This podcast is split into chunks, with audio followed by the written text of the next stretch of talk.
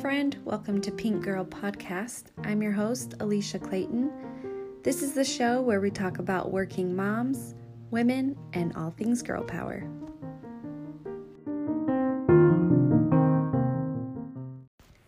Hi, welcome to episode four. Today, I'm going to talk about a topic that means a lot to me, and that is postpartum depression. It's something I've struggled with, and I know a number of people who have. And I really feel like as women, we need to talk about it more.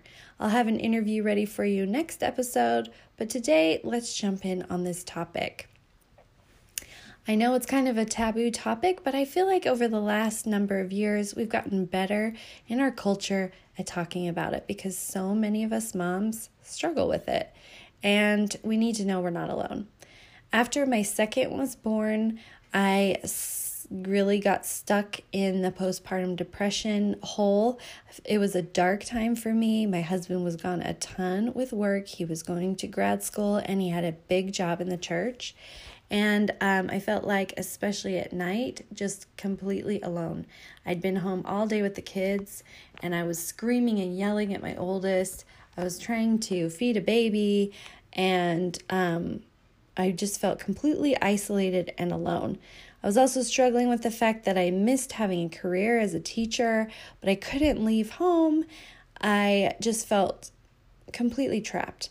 And finally, my dad convinced me to go see a therapist. He's a therapist, so he had been trying, I think, for years to convince me. And finally, I went. And one of the exercises we did was pretty powerful. She had me kind of go into a meditative state and um, kind of visualize some things in my mind.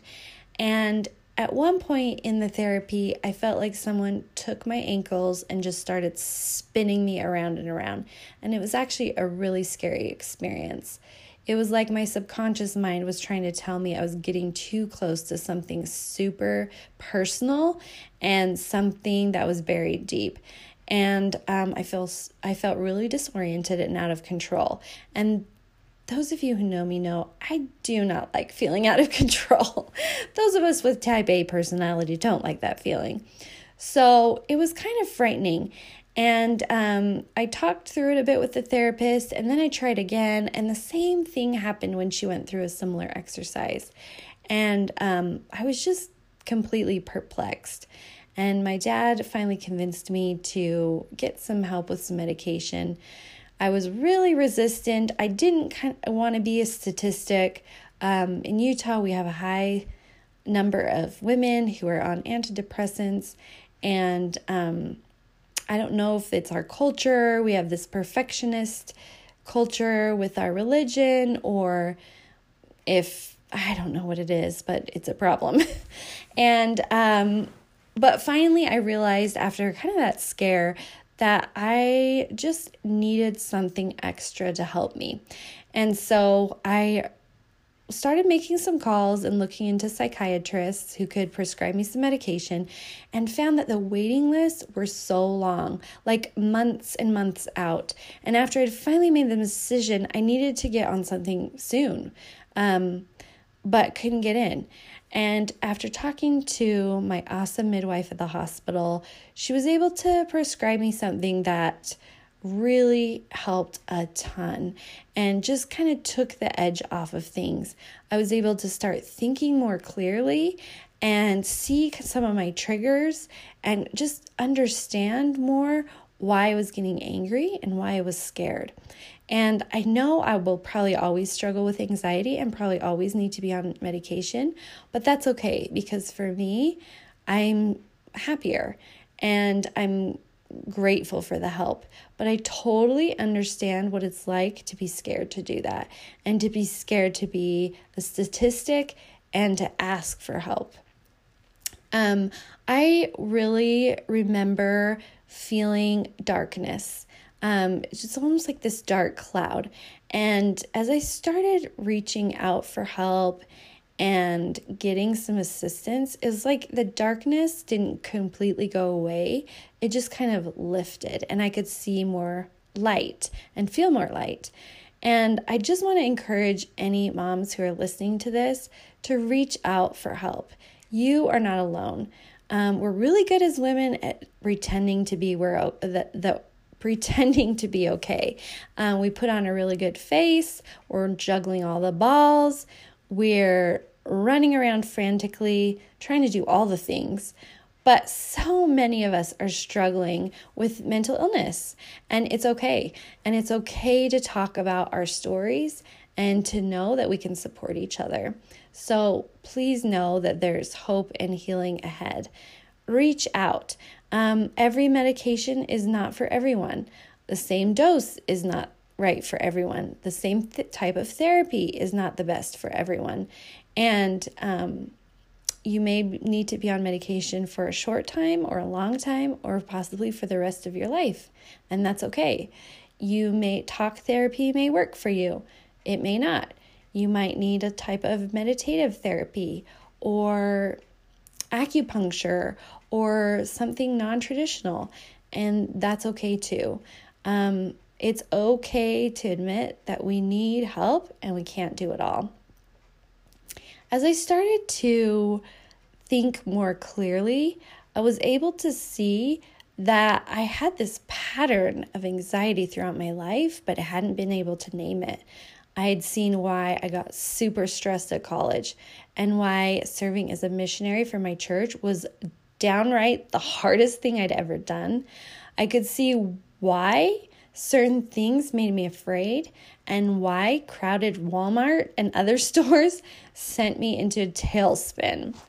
Um, suddenly, I'd been able to, I was able to see a pattern and why humor helped me and why I needed time alone, even though I was an extrovert, and why I would run from scary things by binge watching Netflix, which isn't bad, but how I was doing it all the time and why I was afraid.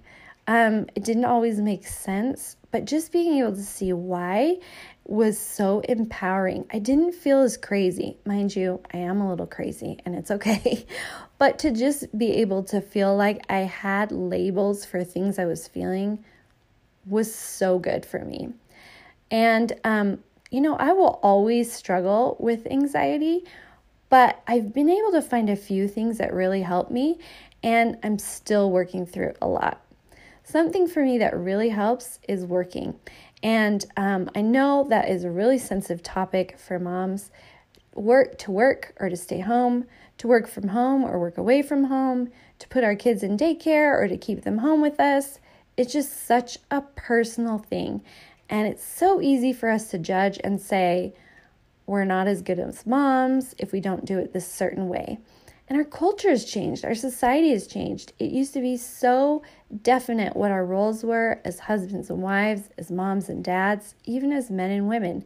And the boundaries are changing, the roles are changing, and it's good and it's okay. Um, it's okay to be non traditional. It's okay to want to work. It's okay to not want to work. It's okay to want to have work and home balance.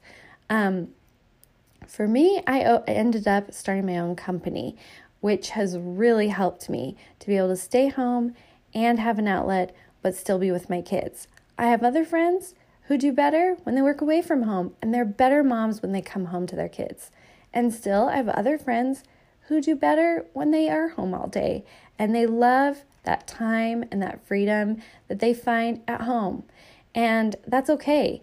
Not one type of mom is right or perfect. And something my husband often reminded me of as I was struggling is you are the perfect mom for our kids, and no one can replace you. Now, I'm still trying to convince myself that's true, but I think he's right.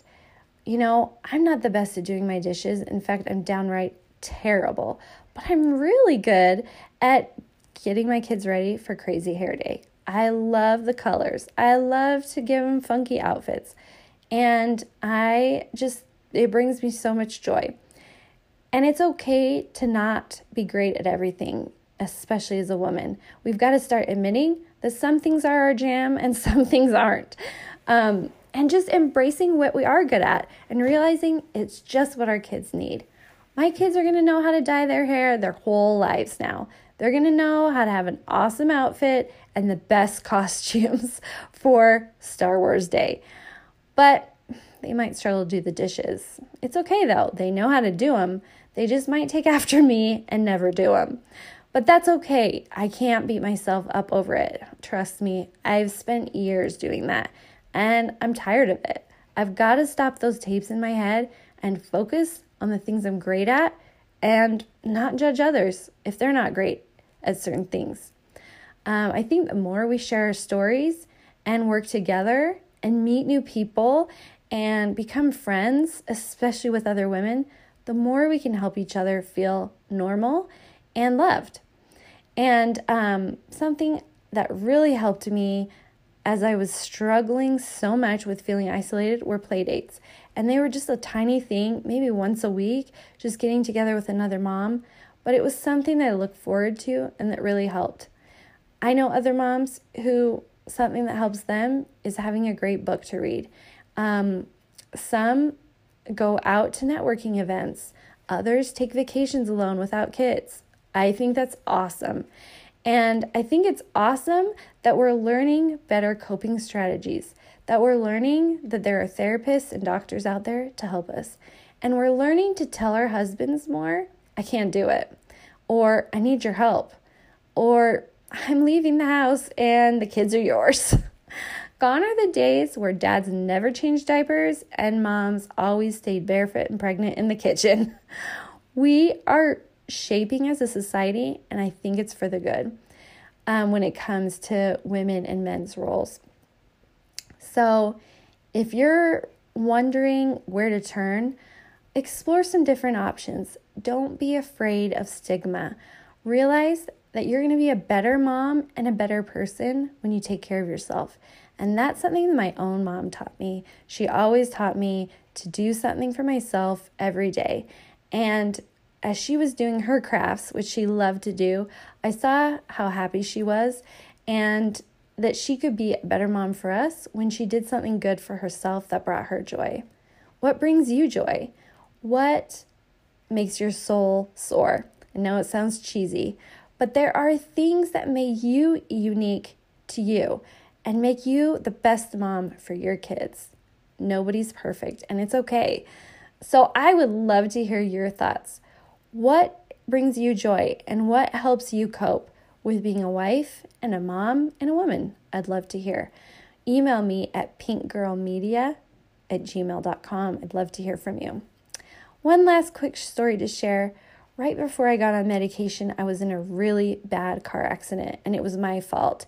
I didn't see a red light. I don't know how it happened, and to this day, I cannot figure it out. All I know is witnesses said I ran a red light. I do remember that I was super stressed. I was having a panic attack, but didn't realize it. I was running late from Target to pick up my other daughter. I had my baby in the car and totally totaled our car. Other kids were involved in the accident, and it's a miracle that no one got hurt. I could have killed somebody, and it was a huge wake up call. I went through a little bit of PTSD during that time, but I think in a way it was a call for me to really stop and slow down.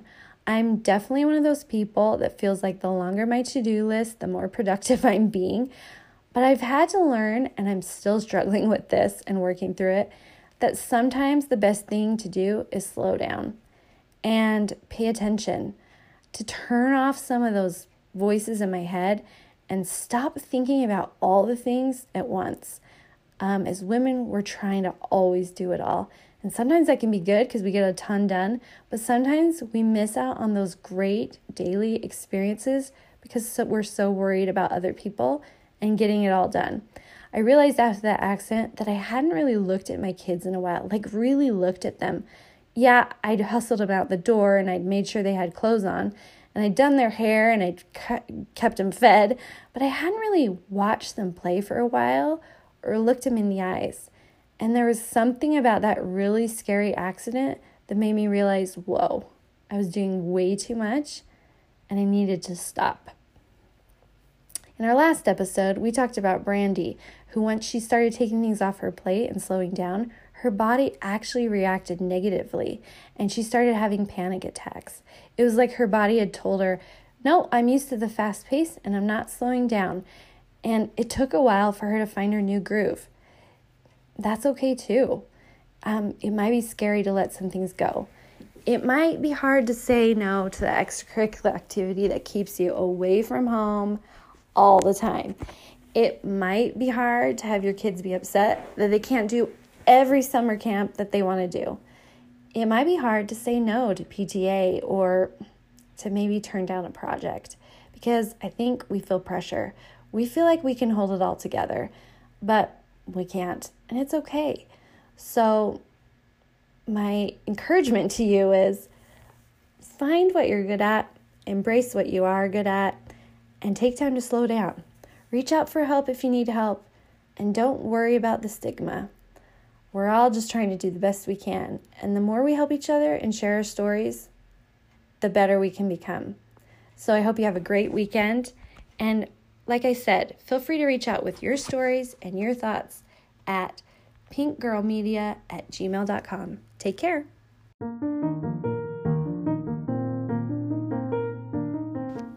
Thanks for listening to Pink Girl Podcast. Join us next time.